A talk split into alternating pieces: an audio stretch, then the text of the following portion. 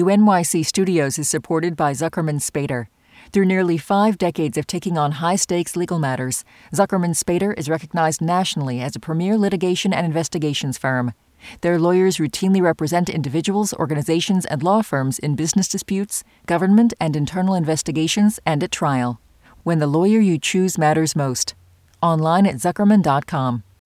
Radiolab is supported by the John Templeton Foundation, funding research and catalyzing conversations that inspire people with awe and wonder. Learn about the researchers making the latest discoveries in the science of well being, complexity, forgiveness, and free will at templeton.org slash podcast. Listener supported. WNYC Studios. Hey, it's Latif. Uh, this week, we are rewinding to an episode from about a decade ago, before I was actually on staff, but it's an episode I know so well. It's as classic an episode of Radio Lab that there is, uh, with a cast of all star producers Pat Walters, Lynn Levy, Sean Cole. Man, it's good. And not only is it a kind of a timeless episode, but it being August, the fact that people are maybe going on vacation or just trying to get out of the heat, you know, people getting away from their lives uh, felt kind of a natural rerun to play. So, I hope for you that this episode, Escape, helps you slip away from whatever it is you need to slip away from, even if only for an hour or so. Enjoy. Oh, wait, you're listening. Okay. All right. Okay. All right. You're listening, Listening to Radio Lab. radio. From WNYC. See? Tired of the everyday routine? Ever dream of a life of romantic adventure? Yeah. Want to get away from it all? We offer you Escape. What is this? Just wait. Escape, designed to free you from the four walls of today for a half hour of high adventure. Okay, so this is an old time uh, radio show from the 1940s, late 40s. Uh, I figured that. Uh-huh. Called Escape. And it always starts the same way, you know, with We offer you Escape. that phrase. I love how they say it. And here's what's great about this show and why it seems like a good way to start this show, our show, is that immediately after they say that phrase, Yes. they then present you with a scenario from which there seems to be no escape. You are hanging by your fingertips on the sheer face of an ice cliff, Like, here's one. suspended a thousand feet above instant death, with your strength running out, and with no chance for escape. There's a million of these. You were aboard a Chinese junk when aground off the coast of Borneo. You were lost in a London fog. You were a passenger aboard a submarine. You were the subject of an experiment. Nazi agent. Nameless terror. Gigantic department store. No, escape. Oh. Wait, one more. One more just for kicks. You were trapped in a remote valley in the Andes, walled in by sheer rock precipices. And surrounding you, closing in on you, is a band of blind men who want your eyes. How could you not listen to that? what is better than like a story where the walls are closing in on you and you don't know what you're gonna do? What am I gonna do? What am I gonna do? What am I gonna do? And then suddenly, escape! It's like the best story ever. Uh-huh. That's true. So, you ready? Okay. This hour, We offer you Three bizarre scenarios true stories of people and planets trying yearning. to. Escape. Will they make it? And if they do, what are they escaping to? Okay, enough of that. I'm Jad. I'm Robert. This is Radio Lab, and uh, to start, let's talk about escape artists. Because why not, right? I mean, this is an escape show. Exactly. The most famous escape artist in history is probably Harry Houdini. And our first story is kind of a Houdini story. It comes from our producer Pat. Yes. It's about a guy whose nickname is Little Houdini, right? Yeah. I heard this story from my friend Ben Hello. like months ago. How are you, brother? Ben, your journalism friend. My journalism friend, yeah, I'm a reporter with the Tampa Bay Times. in Florida. But our story begins at the Turney Center Penitentiary. And only Tennessee. That's where we caught up with Little Houdini. He was between escapes, you could say. A couple of guards walked us into this huge cafeteria. No, this will be fine. I'm Sat us down at this little tiny table and brought out Chris. Chris Gay. That's his name? Yeah. Did y'all have a? Did you interview my brother and everything? Yeah, we talked Everything to come okay? Tari. Yeah. And, uh, I guess the first thing I noticed was he was even smaller than Oh, I expected him to be. So he was going to be little. You know, nickname. But, uh, he was a very little Houdini. A short little guy. Maybe Five, five. Yeah, 140, 130. Like his prison uniform was, was pretty baggy on him. He's wearing a white ball cap, and uh, he's got a big smile stretched across his face. Escaping. I think it's it's actually addicted. I think. Addicted. Yeah, I think it is. But I think what's addictive about it, it's it's it's a way to uh, it's a way to punch him in the stomach. and Say, hey, this can be done. I can do this. I may not have been. Y'all might have told me I can't do nothing all my life. More people in life have told me that, but I know I can do it. How many times have you escaped? Probably about thirteen. 13? 13? 13. Out of jail. Yeah. And I'm fortunate to all thirteen. I made all thirteen. I did a little research to see how that compares to other Houdinis, and there are a few people who come close. As far as I was able to find out, nobody alive has that many escapes. Could we say pretty safely that he's the greatest jailbreaker alive? I'll go ahead and call him that, yeah. So I got away from him, and uh, Pretty much without even asking, Chris began to list his escapes. well, um, He has escaped every way you can imagine. Slipped my handcuff off and uh, went through the air ducts. Went out the back in between the razor wire. Jumped the fence, pulled all my clothes off, set my boxer shorts. Like handcuffs. He said picking a handcuff key is one of the easiest things he's ever done. sure enough, He's used everything from a pen spring to a safety pin, even a once zipper thing. Made a handcuff you out of my zipper. He scrambled out windows, ran out doors, climbed over walls, snuck under walls, drilled through them. He's faked suicide twice. He's tricked the cops by drawing up fake escape plans, fooled their dogs by covering his clothes in pepper. Bunch of pepper. Another time, he didn't have any pepper, but uh, he had found some roadkill It stunk. It didn't smell like a skunk. and he rubs it all over his body to erase his scent. Pretty good at hiding, too. He's hidden in trees, jumped down a trapdoor that he cut in the floor of his trailer. Once he hid in a And grave all- It was a shallow grave. beside a dead body. Another time he Ended up on a college campus someplace outside Atlanta. and he hid out on top of an air duct for two days until the coast is clear. But one of the interesting things about Chris is that even though he's been doing this for 20 years, There's never a record of him assaulting anyone. No. I refused to do it. stole things, but pretty much only things to help him run. I, ref- I I always refused to go in somebody's house. I always refused to go in somebody's garage. He says he got rules for himself about how he breaks the law. almost like a code. In fact, the story that got Ben interested in Chris in the first place is kind of the perfect example of this. This was a few years ago in 2007. Ben got a press release from the Florida Highway Patrol. Be on the lookout for, you know, Chris Gay. And according to the press release, here's what happened. Chris had been locked up in Alabama when he got a telephone call from his family. Said my mom was uh was dying. She had cancer. So he faked suicide, busted out of the prison transport van that was bringing him to the hospital, stole a truck, and just started driving home. He was going to see his mom to pay his last respects. They didn't expect her to live very long. As he comes around the bend in the road to where his mom lives, he's driving a Walmart tractor trailer and he's got like a dozen cops on his tail. When I get down there, I run in, by, I run off the road. Crashes a truck into a field near his mom's trailer. Jumps out of the truck. Just as I was running toward the house, they started. They jumped out of the cars and running toward me. And just before he makes it inside, they chase him into the woods. And he disappears without seeing his mom, who would end up dying before he could see her. Oh. A few days later, Chris turns up in Daytona Beach. Driving a tour bus that belonged to Crystal Gale. The, the country singer? Yeah, He stole Crystal Gale's tour bus in Tennessee and then drove it to Florida. yeah. So you get this press release and, and you think, what? I thought, uh, how do you mess with a story like this? so Ben writes his story for the newspaper. Big news. And pretty soon, Tonight, a luxury tour bus that normally carries. TV news people are on it. It took off. He's an escape artist and something of a folk hero. And soon Chris became something of a folk song.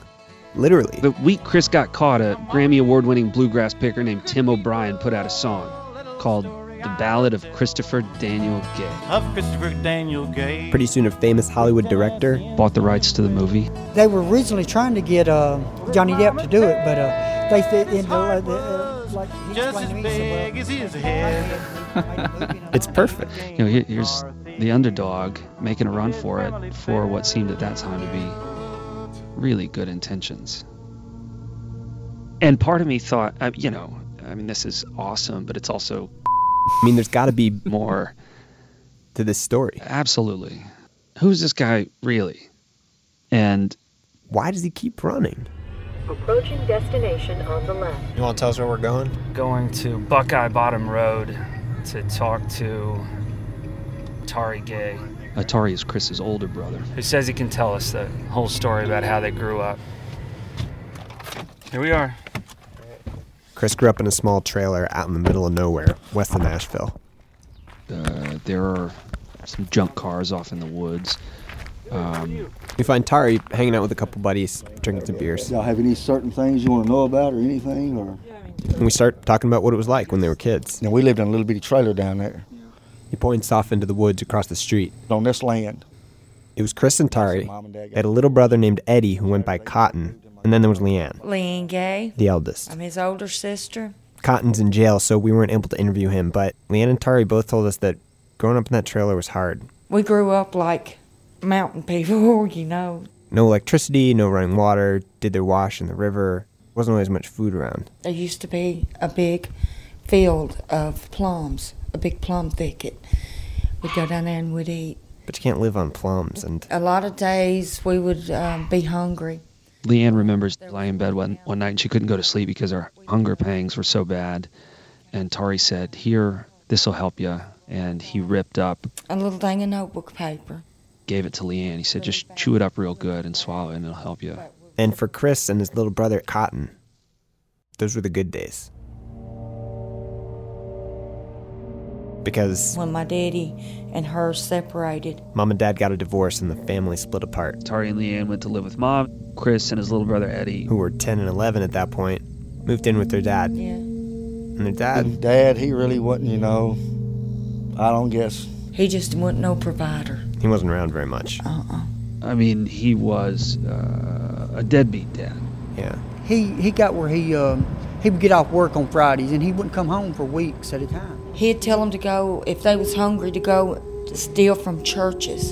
Sometimes they'd hike through the woods to their grandfather's house, their mom's dad, who Chris says hated him and his little brother Cotton. We would go down there and he wa- he, he got where he started making us fight each other, and if we could if we fist fought each other in the winter got something to eat. That's that's you know he he was mean. So that was their life, beating each other up for food. He had dogs. He'd sick his dogs on us. So one night, one of them went and found their dad's rifle, an old 22. and a tube sock full of rusty bullets and went out behind the barn, uh, lit a tire fire, and uh, made a suicide pact. Cotton was going to shoot Chris in the forehead and then shoot himself. And Chris closed his eyes, and Cotton put the gun to Chris's forehead. Chris heard him whimper, and he opened his eyes, and Cotton said, "I can't do it." And Chris said, "Well, let me, let me, let me do it." He took the gun and he put the barrel to his brother's head, and he couldn't pull the trigger either. And they were 10 and 11 at this point? Ten and eleven. Man. And Ben says if you take a step back, you can see that it's right about here, at this point, that Chris and his brother start to steal. Like, really steal. They started out, like I said, on bicycles, and then they went to, I guess, four wheelers and motorcycles. It's all stuff with wheels. Yeah. Chris remembers going with Cotton to sit on a bluff, That was on Interstate 40. We would go uh, watch the trucks go by. and they would dream about getting in a in a semi and driving far away. And then they went to, I guess, four wheelers and motorcycles and then cars, and it gradually got bigger and bigger and bigger. Till one day when Chris was 17, he stole a, uh, a semi. Didn't even really know how to drive it. But um, I climbed up inside it. The keys was in it. So I started it up. And from there, there was really no looking back. Can I pause you right there before you continue? Let me just name some modes of transportation, and you tell me yes or no what you've stolen. Yep. Uh, semi. Yep. Bulldozer. Yes. Skid steer. Skid steer. Tractor. Backhoe. Anything that's that flies? I actually got in a helicopter once, and uh, we got in there, started flipping switches, and we finally got we, we got the blades where it rotate, but it was at a low, low thing, and we got scared and got out of it. Point is, this is his life for more than two decades. Stealing things that move, getting caught, and escaping. Stealing things that move, getting caught, and escaping. Till eventually, he became that guy on TV. A little Houdini who has police on the run in six states. But then one night, something happened that seemed like it might break this loop forever. He met a girl. Yes, yes. Her name was Missy. She was waiting tables at a little campsite diner. He thought she was cute. And Missy, He's a smooth talker, I'll give him that. Yeah. she liked the way he talked. And I was taken right off the bat, and a few months later, I got pregnant with my daughter, and me and him, moved in together, and for a while, life was really good. We still had a little money in the bank, and I was working good for uh, Gregor Construction. Had a good paying job, running a bulldozer, and uh, I was actually going to school in Lebanon to get my CDL license. we had a nice trailer, and it had a refrigerator. Did you like it? Yeah, I really, I really liked it. Matter of fact, I was talking to my daughter last night. Became real close with my daughter. She remembers it like it was yesterday. He got her a dog. She named him Blackjack. First puppy she ever got. That right there was the uh, It was the best moments and days of uh, the happiest days of I I think mine and his life. I ever right there. But then things got complicated. And one day, when Chris and Missy were driving in the car together, We were going right through the middle of Nashville, and uh, Chris says, Look, I, I gotta tell you something. I stole something I sold a Bobcat tractor. from my construction job. I sold it. to make ends meet. As soon as she heard that, Missy whipped her head around. And um, I like hit him with a Big Mac right in the middle of Nashville on I 24. A Big Mac. yes, I did. but it was only funny for a little while. A couple days later, Somebody told on me. I got arrested He stayed in jail for about two years, and and then escaped. I don't know how exactly. But before long, he stole again. And ended up back in jail again, and um, And Missy, I stayed by his side. again. she she was determined. He'd come home from these escapes saying, "Uh, I just hated being locked up. Hated being away from you I guys. didn't want to be away from my kids, and I didn't want to be away from Missy. Each time he got locked up, Missy would write him letters. I would send him money because I worked the whole time I was pregnant with my 13 year old. What kind of work were you doing? Worked on a sanding line, sanded rocking chairs. And Chris, meanwhile, was thinking about his next escape, And when he came charging through the front door, thinking of roadkill. telling Missy that again he had escaped I stayed with him. again. But this time, I started asking for check stubs on a weekly basis and adding hours up that he'd been gone from time he left the house, which I would knock down riding time there and from. You were keeping tabs on it. Yes, I was. she even went so far as to take $5,000 out of the bank account that they shared and buy a trailer for them to live in, one that wouldn't move. You know, I was trying, trying more or less to make him do right. And it seemed like it was working. But then one night, Chris came in after work and sat down in the living room with Missy and their daughter to watch some TV. Next thing we know, we heard a loud beating at the door. Well, you know, I jump up and he jumps up, and um, uh, next thing I know, he was, you know, moving that kitchen table and sliding it out. Next thing I know, he raises the rug up off the floor and he jumps down in there and he says, Cover it back up. So I covered it back up, put the table back, and answered the door. And uh, they came in and they walked all around the house. And, uh, and they left.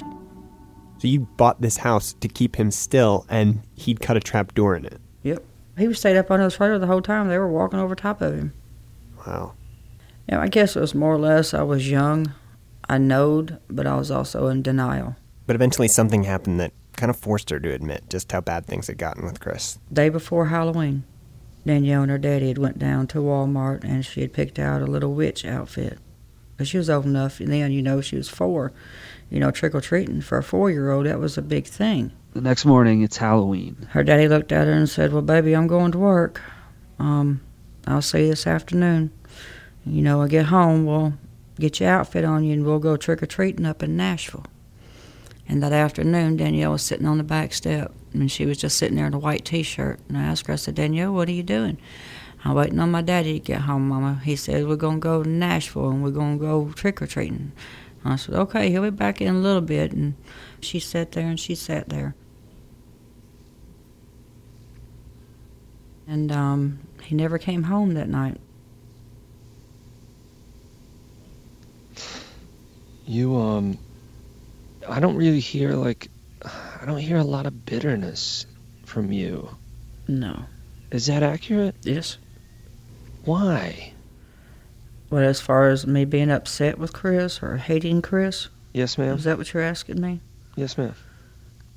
How could you not forgive Chris? 18 years. That's how long I've known that boy. And I have seen firsthand where he lived, how he lived. I'm a fighter. I go to church. My kids go to church. I learn to forgive people. And Chris has had a hard life. He needs help. Help that I can't give him.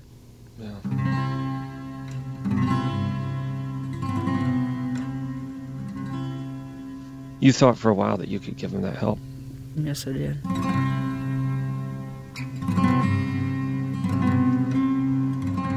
I should have been there for my kids. Yeah. It take a lifetime of making this up. Yeah. You know, of making up what I've done. So, what do you make of this story, Pat?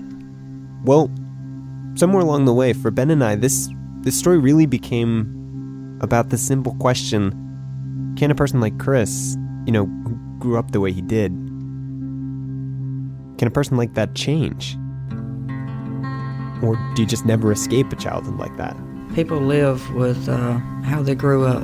If you ask Misky, she says, If two kids and a wife that he loves, if we can't stop him, I don't know what can.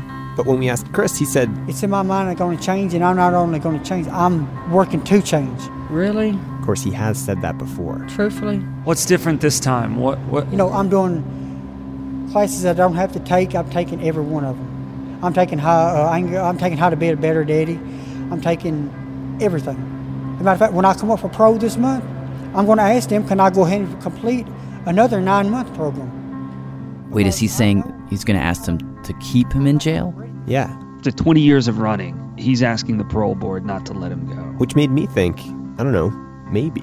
And Ben, what do you think? I don't think there's any way that Chris changes. I think he's, you know, unfortunately doomed to stay in this cycle, which sucks, you know. I'm sort of ashamed that I have that opinion. Um, Why? I mean, why do you think you feel that way? I, I, I mean, my dad was pretty similar to Chris in many ways.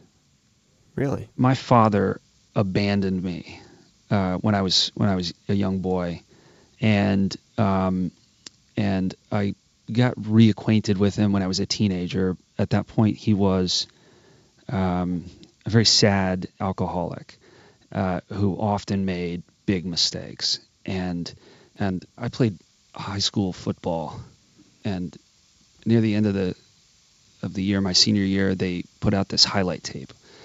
So I took that highlight tape to his trailer in Slick, Oklahoma, and after shooting a lot of tequila, we sat down on the couch together, and I put the tape in, and we were watching, you know, watching me play football, and um not long into it, my dad starts sobbing, just bawling, tears running down his face, and I look over at him and uh, and he says, "I wish I could have been there," and I wanted nothing more in that moment and today than to ask him, "Why weren't you?" And um, I think in some way I get that opportunity in this job to ask my dad that question. Ben says his dad never answered that question. And after that day where they watched that football tape, nothing changed. Ben got older, graduated from college, got married, had kids, and his dad never showed up for any of it. So he says when he's talking to a guy like Chris, in some ways, I, I, you know, I'm sitting across the table from uh, my own father. which doesn't give him a lot of hope. The only ounce of encouragement that I have, eh, honestly, is i- if we find out that that Chris has indeed uh, when given the chance to get out of jail, said, No, thank you. Maybe that gives me an ounce of hope. And a couple weeks ago, Ben got a letter from Chris. Can you just uh, can you read it for me? Yeah. Uh, he says, Dear Mr. Montgomery, thank you for your letter. I'm doing well. I went up for parole, and yes, I did ask them to let me go through the program. The final decision was to parole me upon completion of the program. I will complete it on October 4th, 2012. So he's staying. Well, I better get this in the mail. Thank you again for writing. I hope to hear from you again. Your friend, Christopher Daniel Gay.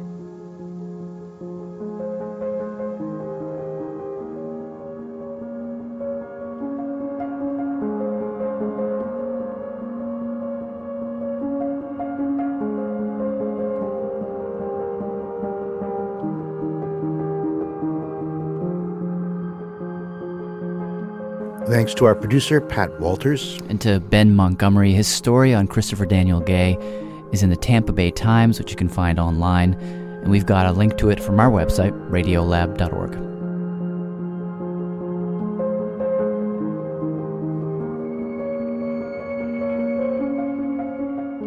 We will return to escape in just a moment.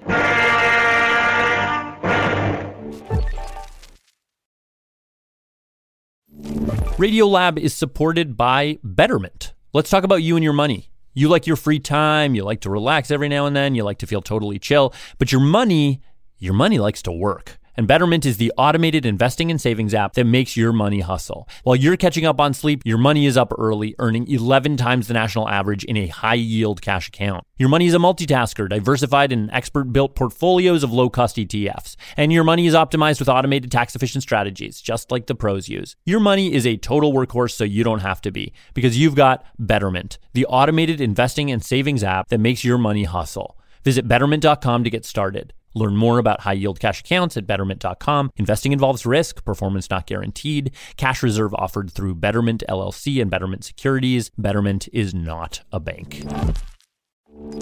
Radiolab is supported by TurboTax. TurboTax experts make all your moves count, filing with 100% accuracy and getting your max refund guaranteed. So whether you started a podcast, side hustled your way to concert tickets, or sold Hollywood memorabilia, switch to TurboTax and make your moves count. See guarantee details at turbotax.com/guarantees. slash guarantees. Experts only available with TurboTax Live. Hi, I'm Adam Grant, host of the podcast Rethinking, a show where I talk to some of today's greatest thinkers about the unconventional ways they see the world. On Rethinking, you'll get surprising insights from scientists, leaders, artists, and more. People like Reese Witherspoon, Malcolm Gladwell, and Yo Yo Ma. Hear lessons to help you find success at work, build better relationships, and more. Find Rethinking wherever you get your podcasts. Hey, I'm Jad Abumrad. I'm Robert Krulwich. This is Radiolab, and today We offer you escape. we're talking about escape. Stories about people being trapped and then getting out, getting free. And in our last segment, we met a guy uh, for whom, well, the escape itself became a trap. But now we're going to take our escape motif to a much bigger scale. Yeah. And we're calling this, by the way, The outer limit.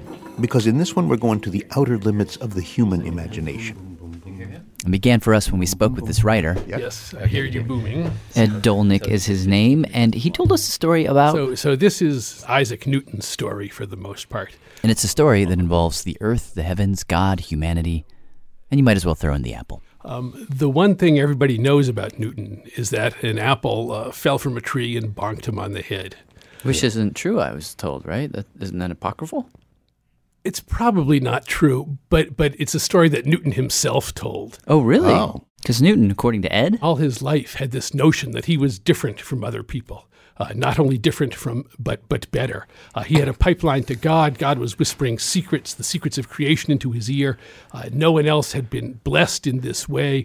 Other people's role in life was simply to uh, to bog him down. Not what I would call a modest modest guy. No. But at any rate, our story begins around 1665. Newton is at Cambridge. He's a student. And Cambridge is hit by the plague. They send everybody home because although nobody understands how the disease works, they know that uh, if people are crowded together, they tend to uh, to all get it. So so everybody go your separate ways. This is a kind of an enforced summer vacation or something. right. And he's like 19 or 20 at this point. or- 21, 22. Okay. Newton goes home to his mother's farm. Mom is like, cool, now you can help me on the farm, but. He says, uh, no. Because he has a plan. He brought some books home. A bunch of, of textbooks. And he locks himself in his room. and sets himself not only to having mastered all the science that had ever been done, but to plunging on ahead of everyone else on his own, motivated by this religious faith that everything in the universe was set up by a god who wanted someone to crack the code. Newton believes he's the one. Do we- I mean, what was he doing in his room? I mean, was he. Uh, but that, was that, he that's a- sitting there and like with a thousand giant textbooks? All that's known is that he did this. He just And- went into his room and came out with what we're about to talk he, about. He came out with, with uh, how gravity works, how light works, how rainbows work, how the tides work. And then, having In a done all that. Summer, he did all this? yes. What did you do on your summer vacation, Jad? I know, like my summer, I um, I learned how to fold sheets like Marines do, which I thought was pretty good too. Right. So, after having one flash of insight after another, Newton now sets his mind to one of the great problems of all time, which for our purposes we will call the problem of the moon. And just to set this up, What everybody before Newton and Galileo thought is there are a bunch of ordinary things here on Earth, like rocks, and they behave in the ordinary way that we know. you know, pick up a rock, let go. It falls. And there are a bunch of much more different, mysterious, elegant, perfect things in the sky. Like the moon, which doesn't fall, it just floats there. So, one could conclude that the moon has its own separate set of laws. There are one set of laws that work here on Earth and another set that work in the heavens, and there's no reason it should be the same set of laws, any more than New York's laws should be the same as, as Paris's laws. Kind of makes sense, actually. Heavenly things float, earthly things fall. But then here's where the problem begins. Newton and a bunch of people at that time had gotten hold of this newfangled thing called a telescope. And one of the things they saw was that the moon wasn't this uh, mysterious uh, heavenly body that they seemed. It was a big rock, a regular lumpy potato-ish rock. Uh oh. People were like, huh. But Newton, being, of course, Newton, thought, now wait a second. If if the job of a rock is to fall, and if the moon is just another rock, Why doesn't it fall down? exactly so. What's it doing sitting up there night after night? Good question. And it's at this point that Newton, sitting in his room or wherever he was, we can imagine, makes a crazy mental leap. He thought back to a, a little thought experiment that Galileo had come up with, which initially might not make much sense, the connection. But it pays off. And here's the setup. You've got someone standing on a big field with a gun that he's about to shoot. And next to that person with his gun is a person holding in his hand a bullet. So you've got a person holding a gun and a person holding just a bullet side by side. And the bullet in the hand and the bullet in the gun are exactly the same height above the ground. And, and now somebody says, uh, ready, aim, fire. And at the instant he says fire, the man with the gun shoots that bullet horizontally. And at that same instant, the man next to him holding the bullet in his hand opens his hand and the bullet drops. So there's one bullet zipping along and then falling, and then there's another one that just falls. Right. We shoot the bullet out of the horizontal gun and we drop the bullet from right next to the gun. At the same time. Yes, both bullets will hit the ground eventually, but when they do, they'll be far apart. And Galileo's riddle was which of those bullets hits the ground first? Well, I mean, that's. Everybody would know that the one that would hit the ground first is the one that you just drop because the other one has to go all that distance. So this is this is this is a hard riddle, and the answer is Well, why, what, wait, why is it such a hard riddle? Because I would think that the bullet you drop is just going to hit first. The gun's got to go all the way. no. Those two bullets both hit the ground at the exact same instant. Um, that's that's an experimental fact. the bullet from the gun and the bullet from the fingers lands at the same time? Yes, this bullet that's shot horizontally, it doesn't go like Wiley Coyote running off a cliff. It doesn't go straight, straight, straight, straight, and then fall. It, it, it's curving as it goes. And the thing that causes it to curve as it goes, of course, is gravity. It's the same gravity that is pulling the bullet that you drop. Same gravity, same pull, same speed. So, counterintuitively, when you drop a bullet and it falls for this long, When you fire the gun, it'll also fall for that long, even though it ends up a mile away. See, that was Galileo's riddle. And that's as far as Galileo took it. Yeah. Newton looked at that and he said something smart. First thing he said is, okay, this field, let's not pretend that this is some Perfectly flat field that goes on forever. No, we're on the Earth, and the Earth is round. And what roundness means is that the ground curves away below horizontal. So, really, what's happening is that as the bullet is shooting across the field and falling to the earth, the earth at the same time is very gradually curving away from it. Now, of course, most guns, you know, they don't shoot the bullet very far, and at that short distance, the field is still pretty much flat. But here's what Newton thought What if you could find just the right gun that could shoot that bullet not just across a field, but across like thousands of miles? And what if, as it falls, that bullet curves down towards the Earth in just the same way as the Earth is curving away from it? In this scenario, the bullet that we've shot will keep falling and falling and falling, but the Earth keeps falling and falling and falling away from the bullet. So the bullet falls forever, the Earth curves forever, the picture never changes. So the bullet then does what? The, the bullet is in orbit.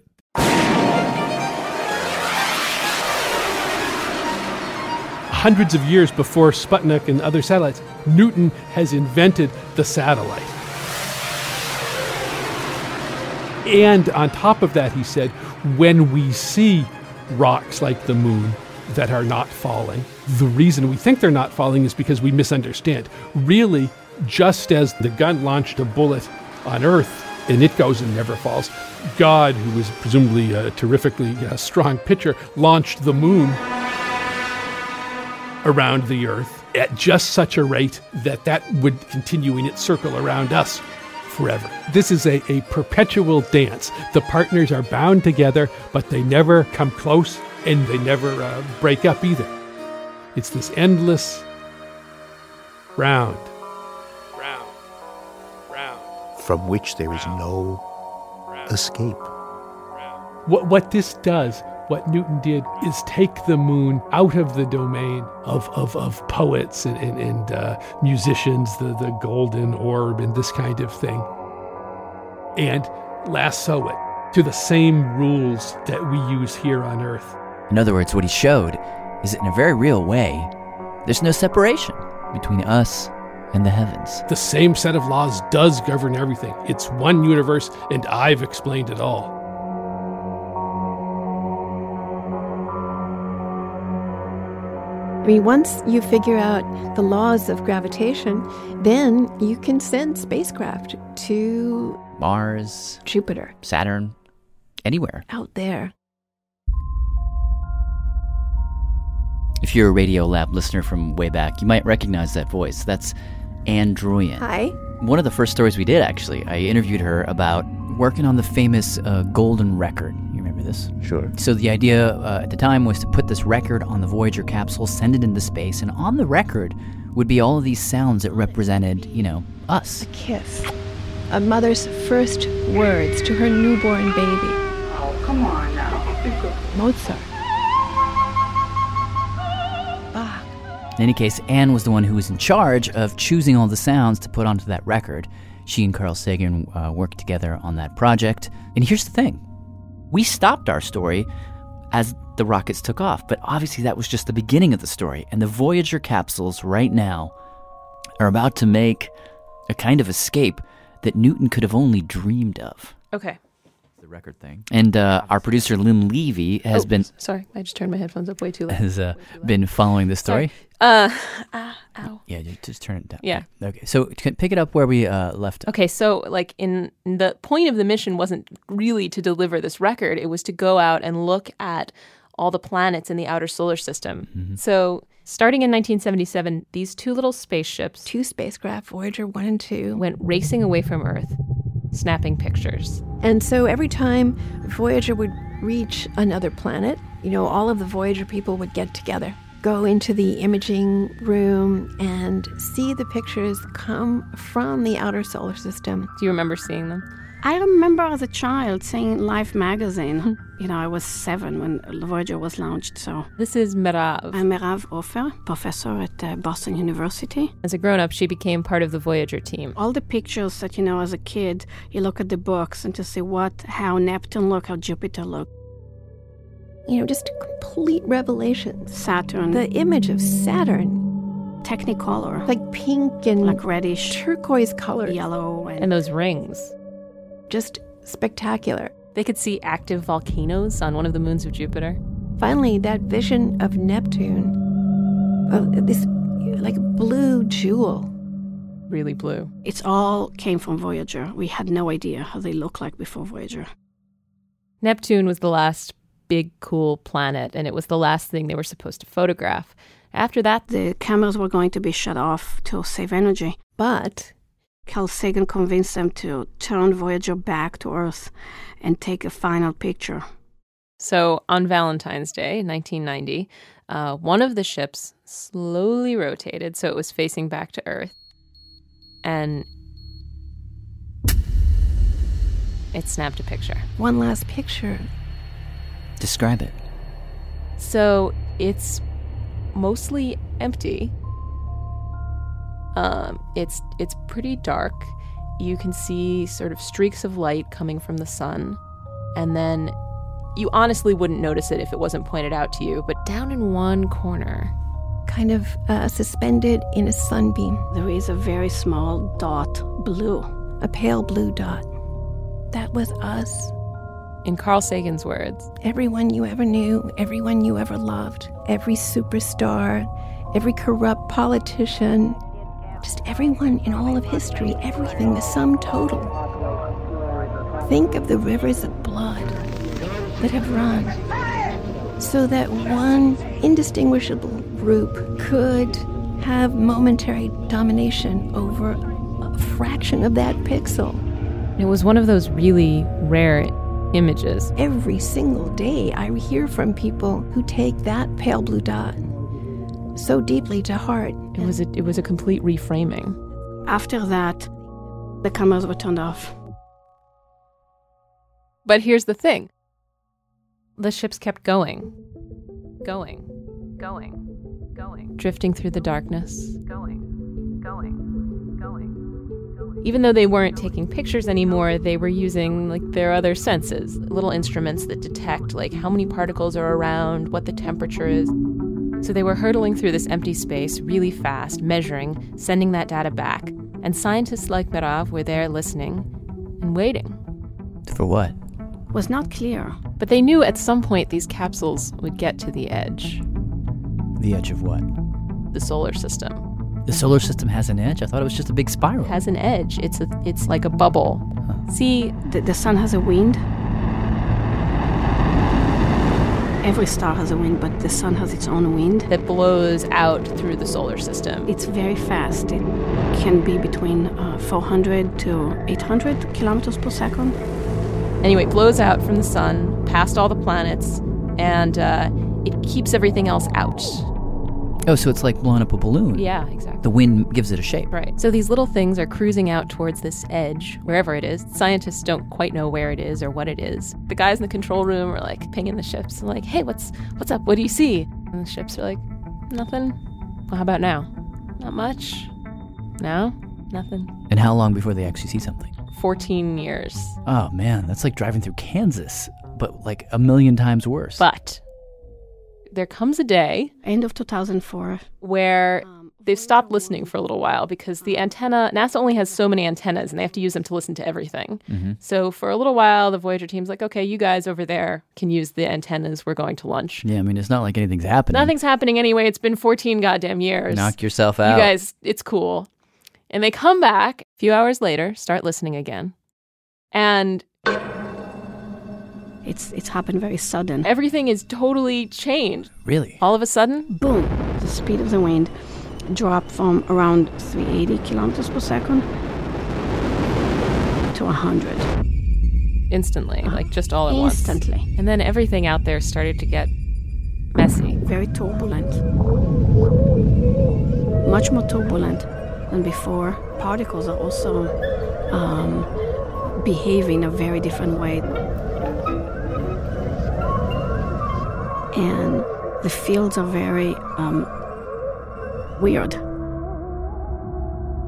The fields. The magnetic field? So, just like the sun has a wind, the sun has a magnetic field as well. The field starts at the sun and then curves out in this kind of graceful arc through the solar system. And the, how the sun rotates create what people call ballerina skirt. You know how like a skirt will flare if you spin around real fast? Uh-huh. That's apparently kind of what this field looks like. Huh. But way out there, it seemed like the skirt had started to fray, maybe tear a little. Threads had broken off and seemed to be floating around on their own, not connected to anything.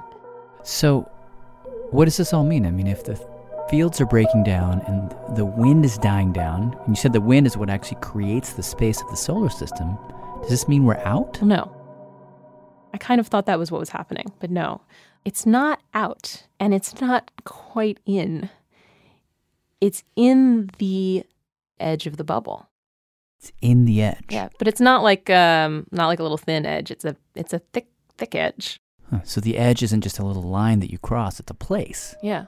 And while we listened, the two Voyager ships moved through this edge for several years. Then something uh, very interesting happened um, that the wind on Voyager 1 stopped. Like completely stopped? Yeah. So now we're out? No. No. I mean, this is what people thought. But the other measurements, like temperature, number of particles, the magnetic field, doesn't tell us that we are out of the bubble. Nature surprised us again. So now we think there's a place at the edge of our solar system. Right at the edge. The edge of the edge. That's utterly still, no wind at all. A pause. People are calling it a stagnation layer and there is a big discussion why this layer exists and how thick it is. And by how thick it is, she means when will it end? Because once we get past this, so has anything ever crossed this boundary before? No, this will be the first man made object to leave any star. and uh, Voyager is like right there, smelling, touching that boundary. You know, you only do those things first once like your first kiss, your first taste of alcohol, your first time driving a car, the first time you see the ocean. These things open up a whole new world. First time out of the solar system. So when is it going to freaking happen? It might have happened while we were talking. Duh! We're thinking from now, any moment now, next couple of months, or three years from now, four years from now. It's close. Every day I open my Google alert for Voyager and I look and see, did it happen today? Do you? Because if really? it happens before the show goes out, I'm gonna be pissed. Yeah. Every day. Yeah. It's the first thing you do in the morning. Oh. All right. Good. Like the third thing.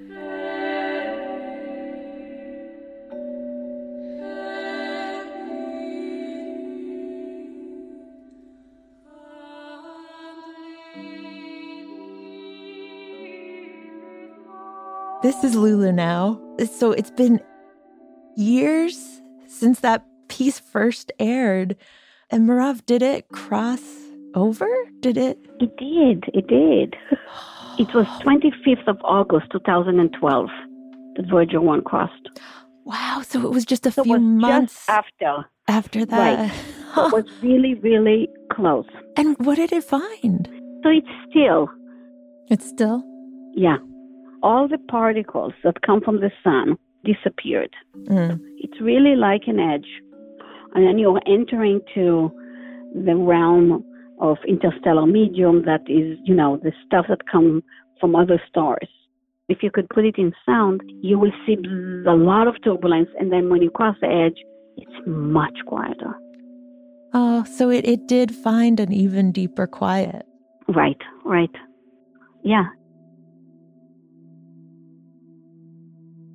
I do really like to just think about and imagine that little spacecraft out there floating in the stillness, in that silence.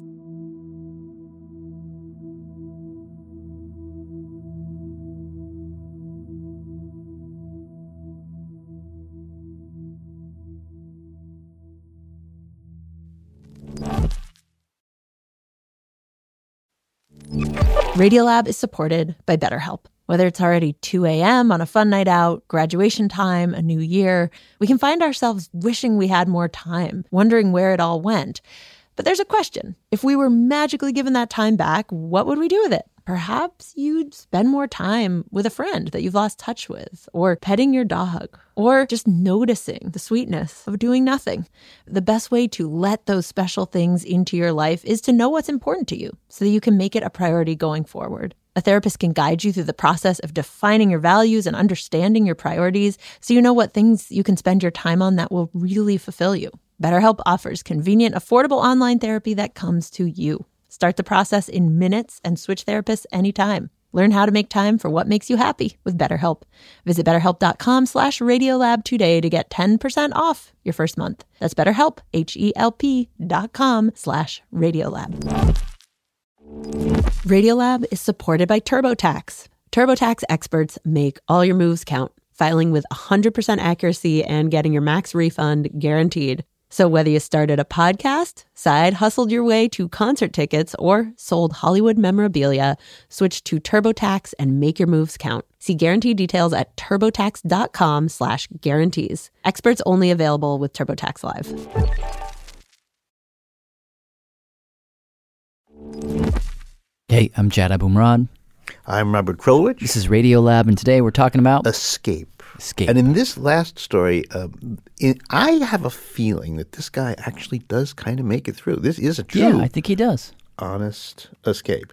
But he does it in the most original and most unusual way. Here with the story is our producer, Sean Cole. So the story starts in the late 50s. There was this little boy in Richmond, Virginia named Joe Ingresia Jr.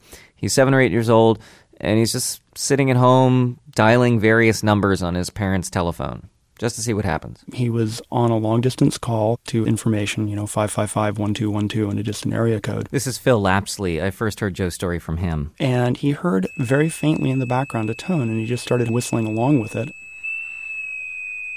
And all of a sudden, he heard a kerchink, and the call went away. And it turns out that the tone in the background of the phone and his corresponding whistle was 2600 hertz. Musically, it's about seventh octave E.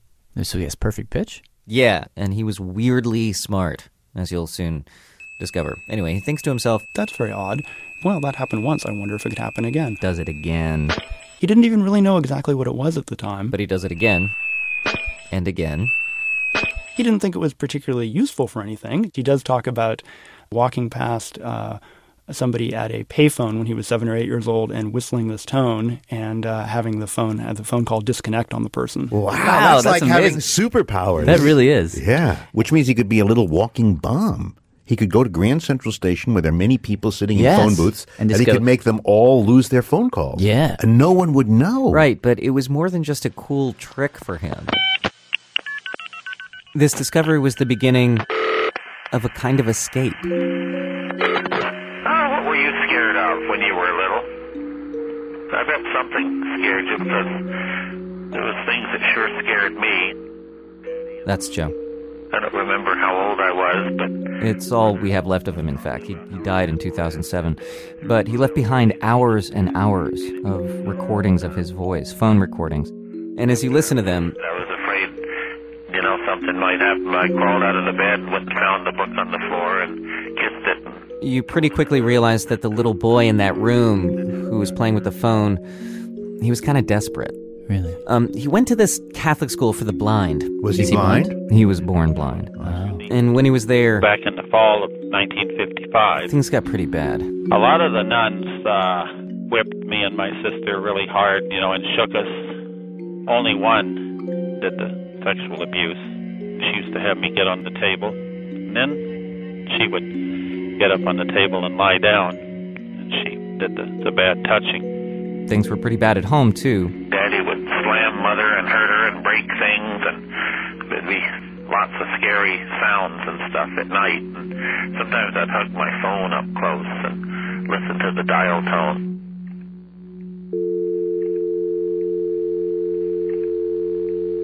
The soft hum of the dial tone that was always there. It was a nice warm tone. It never yelled. It never fought. What a wonderful thing a telephone is. It was just a, a, a nice way for him to comfort himself. especially during those long nights. And so, uh, how did, exactly did the the whistling thing he was doing? How did that help him? Yeah. Well, it takes a few steps to explain, but it turns out that that tone was the key word in a hidden mechanical language that controlled the phone system. He wasn't supposed to be able to hear it at all, in fact. It was an internal signal, probably bleeding over from another line. And when a long distance line was idle, when there was no call on it, this tone would be being played continuously. Basically, the tone means that the line is free, and silence on the line means there's someone trying to make a call. So, say you're in New York and you want to call LA. You pick up your phone. The circuit's got this tone on it, marking the circuit as idle. Dial the LA number, and at that point, your line takes away the tone for just a moment. It goes silent. And LA goes, ah! New York wants to make a phone call. And then LA drops its tone, and the New York and LA machines talk to each other. So that's one discovery. Another discovery is that you can dial a phone by just tapping the hook switch, that little button where you hang up. Tap that three times, dial the number three, seven times, dial the number seven. And so then Joe thought, wait, pulses, tones. Maybe if you were to make little bursts of uh, tone, so something like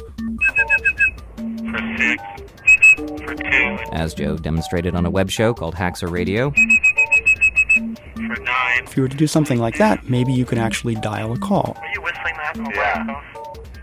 And you could. I'm impressed. That's how you actually make a call. That's exactly how the phone system used to send calls back and forth. That was its language. That's right.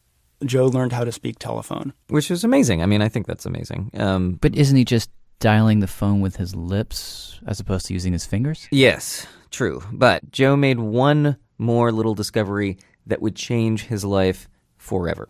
See, if you first dialed a, uh number like long distance information, 555 1212, the telephone company doesn't charge for calls for information. So what he figured out was that once you get the operator on the line, if you then whistled to disconnect, but only for a little bit, only for a second or two, the line nearly disconnects, but it doesn't all the way. It just sits in this kind of limbo, waiting for instructions, waiting to be used. Huh. And you can reroute your call by whistling the digits you wanted to dial and make a free call. because the phone company, again, thinks that you're still connected to information and it's not charging you for that. It was like having an unlimited plane ticket to anywhere. Joe could call anywhere he wanted for free This is a telecom announcement. and explore and the number you have called is not connected. listen. And so he started calling all over the world, even broken number numbers, just to hear the different voices. Please check the number before calling again. I used to do this, by the way. Did you really? Uh, my sister and I would get on the phone. We could call information. That was a free service. Yeah. And we said, hello, information. Can you please contact us with Toronto? And then we'd get the Toronto operator. And then we say, Toronto, could you please get us in contact with Churchill, Ontario, which was way up north? Then the Churchill lady would come on. I'd say, could you please put us in charge with Ignignuk, which is some Inuit place? And then they'd transfer you to the northernest place. We would be talking to a person in the Arctic for nothing. Wow. It was the sense of uh, going long distance for free. Now imagine you're a blind kid doing that in an abusive home. You can't even run away. I think the phone represented freedom. Um, it represented a place that was under his control. He could be an expert in it. You know, it was it was a place that he could do all sorts of things that maybe he wasn't so easily able to do in real life. So what happens next? So things get a little bit better for Joe as he gets older. His mom takes him out of the Catholic school once she finds out that the nuns are beating him. He never told his parents about the sexual abuse. He gets more and more savvy with the phone, and then finally he goes off to the University of South Florida where he starts showing off. It started out that Joe told a student that he could whistle a free phone call, and the student said, No, you can't. And he said, Want to bet? And so they bet a dollar, and Joe whistled a long distance call for him. And before long, there were crowds of 40 kids who were following him around wanting to see him do this parlor trick. And And then he whistled up this one particular fateful call. he was trying to whistle somebody in New York, which is area code 516, but instead had wound up in Canada, which is 514. You could see if you're whistling calls, you could easily get off by one or two beeps. So he wound up talking to an operator in Canada, and the operator in Canada put his call through to New York, uh, but then actually managed to listen to the call. And then the student was talking about the the whiz kid who put the call through to him for him, and telephone company security ended up tracing it back to uh, University of South Florida. It was just a gossipy operator who told on him. Well, gossipy or security conscious, depending on how you view it. Fun ruining. That's how I view it. so Joe's busted. Uh, he nearly gets kicked out of school, and the whole thing causes just enough of a stir that people found out. The local school newspaper wrote an article about it, and it got picked up by a wire service. Next thing you know, there are newspaper articles and publicity. And, and here's the weird thing as news travels. Did you see this article about the blind kid in Florida who can do this? It turns out Joe wasn't alone. There are all of these other Joe and Gressias out there hacking the phone system too. 212396. You know, you mean I'm not the only one? You mean there are other people who are interested in this as well? They weren't whistling. No, no, no. Some of them would use these little machines called blue boxes that would make the tones. A couple of kids actually modified a toy whistle from a box of Captain Crunch. And because Joe got caught, they all started to find out about each other. That really ended up being the focal point for a whole generation of phone freaks. This is NBC Nightly News. Phone what? Phone freaks. Phone freaks will tell you phone freaking began with a blind young man named Joe Ingresia. One thing he discovered was that he could whistle his own calls. And before long, people are actually calling Joe Ingresia, and a network starts to form. Then um, the phone freaks started finding broken uh, vacant number recording. So, for example, you dial a non working number and you get the usual telephone company recording. You have reached a non working number. Um, but it turns out some of those were broken in such a way that the volume level was very low, and if multiple people called the same number, they could talk. Teenage kids would call in and it turned into a party line. Kind of an annoying one because you had this announcement that was repeating every 30 seconds, but it still allowed teenage kids to talk to one another. Wow, so this is it. I mean, he found his tribe, basically. Yeah. And he would call the conference lines and talk with them about phones and freaking and everything, but that really wasn't what he was after. And I think it's an interesting thing because. So, say you're a lonely kid and you start playing around with the phone or you start playing around with Scrabble or whatever it is. You get really obsessed about something, right? Through the magic of that thing, you end up meeting other people you sort of have a choice to make at that point. Choice one is embrace the community. Choice two is, oh, that's nice. It's great that there are other people and I get some stuff from that. But you know, I found this thing my telephone, my Scrabble set, whatever it is I'm obsessed by, and I'm still obsessed by it. And I, it seems to me like he sort of made the choice to go for the thing. It's not that he didn't like the community, but he was still searching for something. Hmm. Esquire magazine, 1971. March of 1971 is when he moved to Memphis. Reporter. In that month, he had done very little long distance phone freaking from his own phone. He had begun to apply for a job with the phone company. Yeah, he went there intending to get a job and be a man, as he put it. And he wanted to stay away from anything illegal. In Grecia, quote, any kind of job will do. Anything as menial as the most lowly operator. That's probably all they'd give me because I'm blind. He wanted to be a telephone man. He wanted to take his lunchbox to work. He wanted to get a paycheck. He wanted to be a real person like everybody else. This is Stephen Gibb, one of Joe's best friends. He lived in a couple places. The first one was, you know, just imagine Skid Row. I mean, it was, it was, you know, he woke up one morning when the heat went out and he stepped on a dead frozen rat because he ended up sleeping in his coat. I mean, you know, that's all he could afford. And uh, he can't get arrested in Memphis. Uh, you know, he can't get a job to save his life. So he decides to get arrested, literally, by um, doing this very, very elaborate public freak where he gets a bunch of his freaking friends on a conference call and he starts dialing up foreign embassies, like the armed services in Moscow, like the- and pretended that he was calling as a radio host and that all of his friends were his studio audience. Hi, this is you know so and so from this radio show. Do you have time to talk and be on the air with us today? Oh, great! Because he wanted to stay on the phone line so that the phone company could tra- trace him because as he he says they're not really speedy you know he, he wanted to give him a lot of time to catch him Two weeks later is when he walked out the door, and you know the FBI came up and said, uh, "Joseph Ingresia." And why did he do this? Because he was trying to trying to get the phone company to pay attention or something. That's right. That's right. In the hopes that he would get a free meal in jail, or no, in the hopes that he would get a job with the phone company. That's right. What a weird way to go about it. And amazingly, it worked. really? Yeah. He got four job offers, all phone jobs. So he got a job at a little independent Millington telephone company. and he started cleaning telephones. Anything from cleaning phones to servicing equipment. Any kind of job will do. But any kind of job wouldn't do. He really didn't like it. It's that kind of thing where you realize your lifelong dream and then you think, wait, I can dream anything I want. I can dream bigger than this. And so in 1975 and 76, Whatever. he, moved, to Denver. Denver, where every dream is in reach. Paid for by the Committee to Promote Denver. And he started hobnobbing with all the telephone guys and going to the Public Utilities Commission, and that's when he started working for Mountain Bell. Mountain Bell Telephone. And that's when he started freaking for the man. And so he worked uh, as a network troubleshooter. And at this point, he had such an intimate knowledge of all the little clicks and pops of the phone system that he could. Tell from those noises what was going on in the network, how your call was being routed, if there was a problem somewhere along the line, what the problem was, Maybe even where it was. Wow. Strictly from listening. strictly from listening. That's right. This was listening to the dial tone times Nirvana.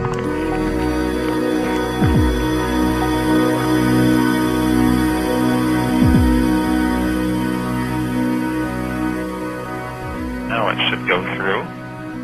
And he demonstrated his powers on the New York radio station WBAI. There was there was a show called Off the Hook. They're good old ring. Notice the click. That one. Now it'll answer briefly. Now it'll go funny. See, and now it'll stay like that as long as you want to stay on it. It's a nice sound. I know more good air and that game jack- Oh, it drops off on number five ESS. I forgot. Wow, he's like a Jedi master. Yeah, he's made it. Yeah. And so he quit. What? Gave up the job for his friend.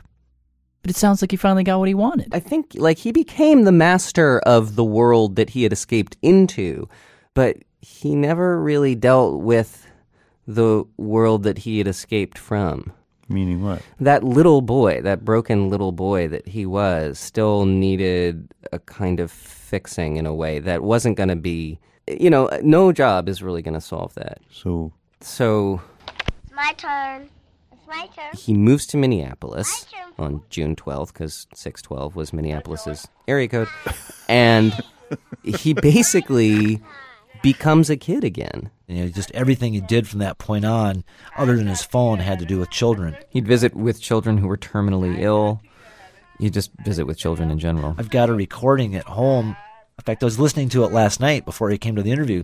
I was laughing and giggling because all these little girls were coming up and they were saying, Hi, hi. Hi, hi, hi, hi, hi, hi, hi, hi, hi, hi, hi, hi, hi. And I could hear the parents in the back saying, Don't sit on his toys.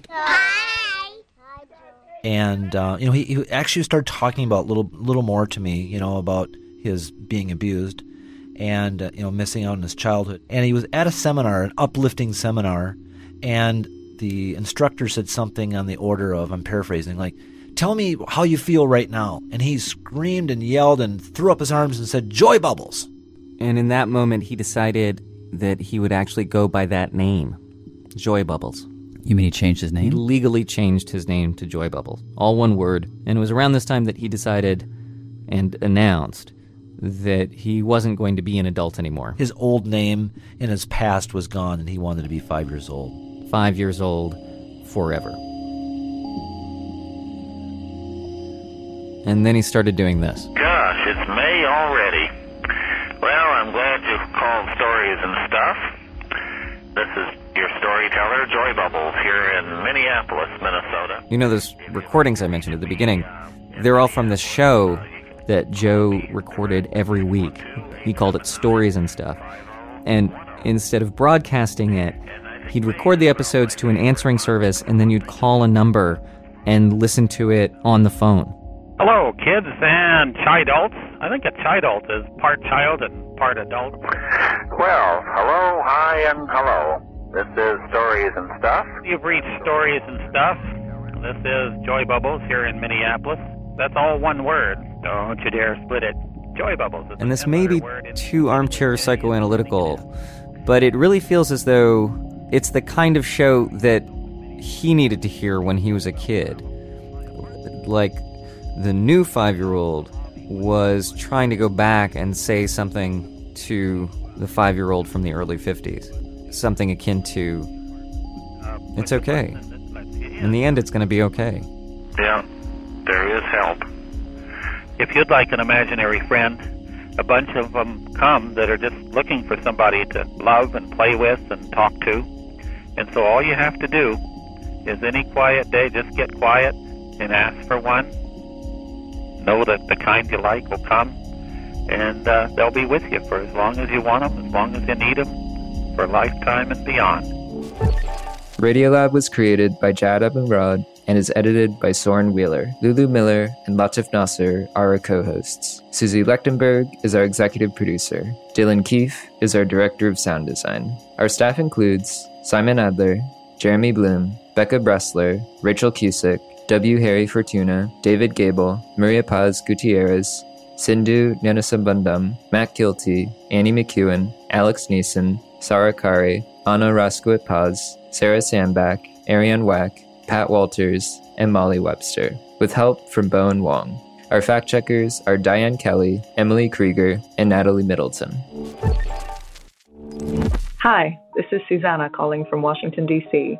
Leadership support for Radiolab science programming is provided by the Gordon and Betty Moore Foundation, Science Sandbox, a Simons Foundation initiative, and the John Templeton Foundation.